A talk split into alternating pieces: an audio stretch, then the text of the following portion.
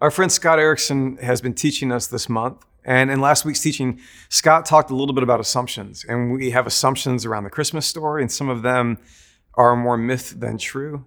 And we have assumptions around the spiritual life. And as he talked about that and illuminated some of those assumptions and some of the problems they can cause, another word came to mind for me. And it's the last move that we're going to make this year before we get to Christmas. And the word that came to mind for me is expectations. Uh, assumptions and expectations, they overlap a little bit, don't they? And especially during Advent, which is a season where expectations are central, whether it's real life, everyday expectations of the, the world that you're living in right now, or whether it's theological hopes and expectations for God. This is a season about expectations.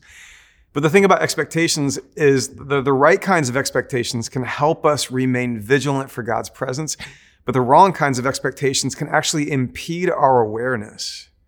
And just like last week, Scott said that surprises are the antidote to assumptions. I think surprises might also be the antidote to expectations, especially if we have the wrong kinds of expectations as we remain vigilant for God. And so uh, there's a couple of surprises in the Christmas text uh, from Matthew's gospel that I want to look at today, because I think they have a lot to do with what we expect and what, like, what we are looking for as we keep our eyes on the horizon and we look for the presence of God as we move toward Christmas. So let's look at Matthew. This is Matthew's telling of the Christmas story, and this is chapter one. And I'm in the part of the story here in verse 21 where an angel has come to Joseph to explain what's happening with Mary and God conceiving this child in her. And the angel says to Joseph that Mary will give birth to a son, and you are to give him the name Jesus because he will save his people from their sins. Now, before I go any further, let me just observe something here. The angel says you're going to give him the name Jesus, which, by the way, is a Greek Hellenized version of the Hebrew name Joshua or Yeshua, which literally means the Lord saves. So you're going to give him the name the Lord saves because he will save his people from their sins. I just want to observe if you were the angel or I was the angel, and like we were the ones making this proclamation, and if we took a lot of the operative theologies, a lot of the things that had been preached in our world in this era, and we used that theology to shape this message, I don't know that we would say Jesus will save his people from their sins. I think if we actually applied a lot of what we've centered on, especially in the modern era, it might go something more like this. You will give him the name Jesus because he will save his people from their guilt, like in the courtroom. Like that the, that the biggest problem we have is, is a guilt problem, a, a courtroom problem and he's going to get you off from that problem. Or, and he will save his people from afterlife consequences for the decisions that they've made, for the sins they've had in the world right now. Like, I think if you and I imported the theology that a lot of us have downloaded over the years and we, we brought it into this text, we would say something like that. But the text says he will save his people from their sins, which in a lot of ways is even more beautiful and hopeful to me than some of those other things I just described. And by the way, I'm, I'm not saying everything I just described is wrong or bad. I'm just observing that this text, when it tells us what to expect from Jesus, it says he will save his people from their sins. As if to say, if you are expecting God to show up and do something, if you want to be vigilant for God in the world, well, then you might keep your eyes open and look for anywhere that anyone is being liberated. You might keep your eyes open and look for anyone, anywhere who is being healed. You, you might keep your eyes open and look for anywhere that justice is being enacted and wrong things are being made right. Because all these ways that I'm talking about sin are deeply biblical ways that the Bible talks about sin and the need to be delivered from it or healed from it. Or the fact that sin isn't just a personal thing, but it's also a systemic thing, that it's the individual choices that individual people make and it's a way of describing the world that we build when the world that we build is unjust. And so the angel says uh, that this Jesus is going to save his people from their sins. And if we expect God to do that, we might uh, keep a lookout for the ways that that's happening in the world. And that's really beautiful, right? Now, as I talk about it like that, what, what happens is uh, Jesus might start to sound like a solution, right? Like he's going to fix all the sin problems. And I'm not necessarily saying that that's quite wrong, But this thing happens when we start just like looking for solutions. And the text does something else with another name for, for this baby that's going to be born that suggests that there's another move before we get to solutions. So, right after the sentence that I just read, the next thing that we read uh, is that all this took place to fulfill what the Lord had said through the prophet. The virgin will conceive and give birth to a son, and they will call him Emmanuel, which means God with us. Emmanuel, which means God with us. And I can't help but wonder if some of us have been looking for God and trying to be expectant for the presence of God, but we are demanding some like efficient solutions. And maybe this text is saying that before you expect solutions, you should expect solidarity. Like God with us, even before things are fixed, God with us, even before everything gets put back together, God with us. Now, if you're struggling with something that's broken, something that needs fixed, if you need a solution in your life, and I say, good news, we don't get solutions promised, but we get solidarity, maybe that sounds kind of flimsy or theoretical, and it would to me too.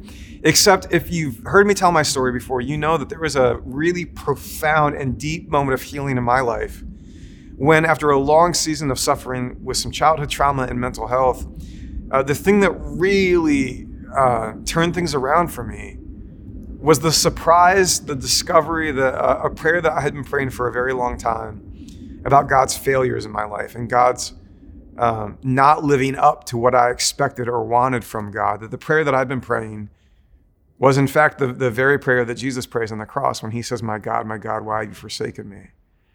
And in that moment in my life, uh, a knowledge of the solidarity of God with us came rushing into my heart.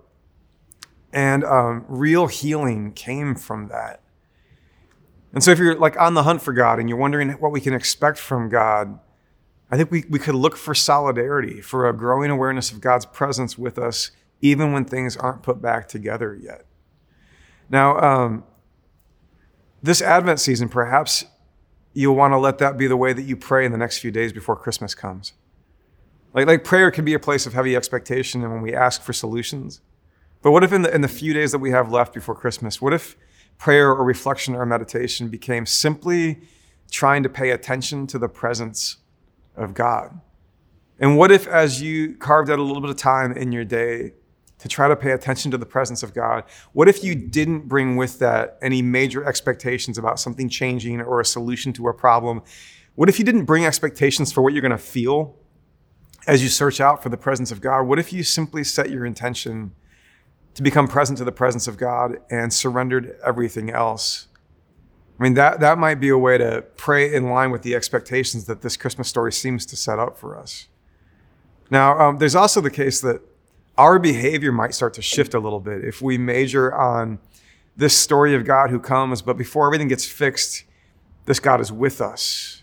Uh, uh, that the story centers perhaps more on solidarity than solutions, at least at this step in the journey like our behavior might change a little bit too. I mean, if, if, if God's response to all that's broken is to start with solidarity, then perhaps ours could be as well, right? I mean, there's the, um, the very like uh, typical uh, moment for married couples that I hear about all the time where one partner comes home and describes a problem at work and it's really frustrating and emotionally draining and the other partner like rushes to propose solutions to that problem. And any of you have been in a situation like that you know that that probably wasn't the right thing right? That in bringing the problem to the table and laying things bare that perhaps the person was simply saying can you sit with me in this for a moment and uh, perhaps a lot of our like neighbors are waiting for us to just show up with them to be present with them in the needs that they're facing, even if we can't fix them or bring solutions to them right now. Like maybe that's how we show up for one another in the way that God shows up for us. But this goes further because sometimes uh, w- when we feel like we cannot endure the things that are broken, the ways that we try to fix things can end up causing more damage. This is true on the personal level and on the big systemic level. That, that often some of the things that we try to do to fix things that are broken end up causing more problems. Sometimes we get violent in response to violence because um, we, we, are so desperate for an efficient solution and we think that that's going to be the thing that fixes it. Uh, there's a, a writer, an anthropologist named Ernest Becker, and he has this, this quote that's been ringing in my ears ever since I first read it. And he says, Men often cause evil precisely because they want to heroically triumph over it. Men cause evil by wanting heroically to triumph over it. And sometimes we are so desperate for efficient solutions that we skip right over the power of solidarity. And in this story, this God arrives, and to save us from our sins, the first thing this God does is sit with us in these flesh and blood bodies, in these actual lived lives, and express a divine kind of solidarity. And maybe um, that's what we're looking for this Christmas. Not um, that everything's going to get fixed and that a bow is going to be put on the world at large, but that again this year, we are being invited to be vigilant for the presence of God with us, especially in the hard and difficult things that we are facing. So, um, so that's kind of my final word, church, for us before we get to Christmas Eve. And uh, I hope that you're looking forward to the film that we're going to share with you and the kits that we're sending you so that you can have that experience in your homes. Uh, I know this isn't the Christmas we wanted, and we're going to say more about that uh, on Christmas Eve in that film. And yet, this year, perhaps more than any other, we are being invited to know the God who is interested in saving us from our sins and delivering us and leading us out of the brokenness and the dysfunction and into healing. But this God's first move in doing so is to sit with us in these actual lives that we are living in divine solidarity. So, uh, this Advent, this Christmas, may you rejoice in knowing Jesus who has come and knowing that in Jesus, God has come to save us from our sins. May you uh, surrender that desperate desire for efficient solutions, and may you revel in divine solidarity. May we show up for one another in the ways that God has shown up for us and may grace and peace be with you.